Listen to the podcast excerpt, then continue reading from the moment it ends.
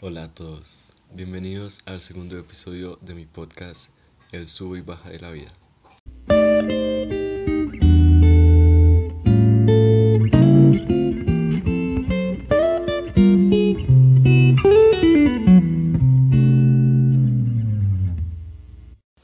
Hola, ¿cómo están? Bueno, el día de hoy continuaremos con nuestro tema del podcast anterior que es la literatura escandinava. El día de hoy realizaremos la lectura del cuento El ave fénix de Hans Christian Andersen. Después de hacer la lectura, que la verdad es una lectura muy breve, muy fácil de entender, daré una pequeña reseña, un resumen y les contaré qué tal me pareció este cuento. Bueno, comencemos. El ave fénix. En el jardín del paraíso, bajo el árbol de la sabiduría, crecía un rosal. En su primera rosa nació un pájaro. Su vuelo era como un rayo de luz. Magníficos sus colores, arrobador su canto. Pero cuando Eva cogió el fruto de la ciencia del bien y del mal, y cuando ella y Adán fueron arrojados del paraíso, de la flamígera espalda del ángel cayó una chispa en el nido del pájaro y le prendió fuego. El animalito murió abrazado, pero el rojo huevo salió volando otra ave, única y siempre la misma, el ave fénix. Cuenta la leyenda que anida en Arabia y que cada 100 años se da la muerte abrazándose en su propio nido, y que del rojo huevo sale una nueva ave fénix, la única en el mundo. El pájaro vuela en torno a nosotros, rauda como una luz, espléndida de colores, magnífica en su canto. Cuando la madre está sentada junto a la cuna del hijo, el ave se acerca a la almohada y desplegando las alas traza una aureola alrededor de la cabeza del niño. Vuela por el sobrio y humilde aposento, y hay resplandor en el sol en él, y sobre la pobre cómoda exhalan su perfume unas violetas. Pero el ave fénix no es solo el ave de Arabia, aletea también en los resplandores de la aurora boreal sobre las heladas llanuras de Laponia, y salta entre las flores amarillas durante el breve verano en Groenlandia, bajo las rocas cupríferas de Falun, en las minas de carbón de Inglaterra. Vuela como polilla espolvoreada sobre el devocionario en las manos del piadoso trabajador. En la hoja del loto se desliza por el agua sagrada del Ganges, y los otros ojos de la doncella hindú se iluminan al verla. Ave Fénix, ¿no la conoces? El ave del paraíso, el cisne santo de la canción. Iba en el carro de Tepsis en forma de cuervo parnachín, agitando las alas pintadas de negro. El arpa del cantor de Islandia era pulsada por el rojo pico sonoro del cisne, posada sobre el hombro de, Shakespeare Adoptada la figura de cuervo de Odín y le susurraba al oído, inmortalidad, cuando la fiesta de los cantores revoloteaba en la sala del concurso de Wandsburg.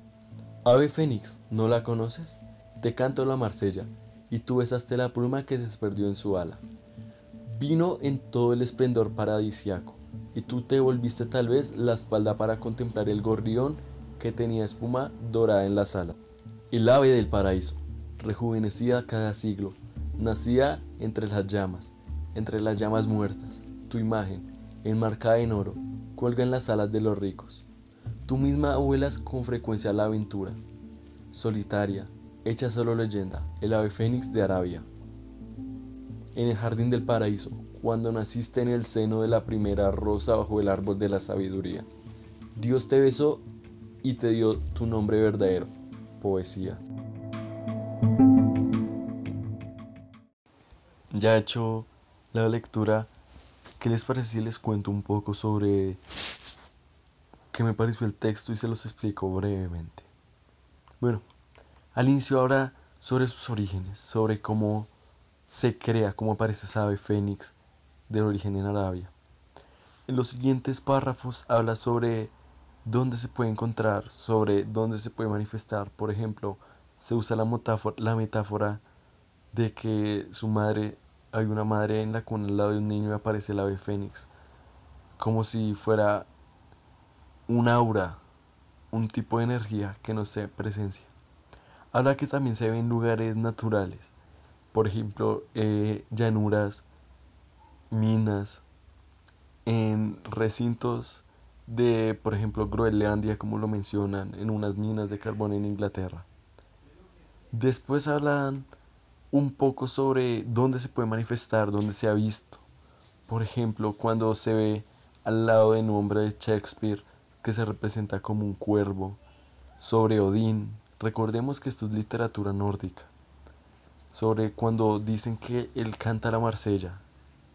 La verdad, esta parte no la entendí, no sé cómo podérselas explicar, pero la relaciono principalmente, la relaciono principalmente con la tranquilidad, porque se refiere también a algo paradisíaco. Pues es la sensación que yo, yo entiendo.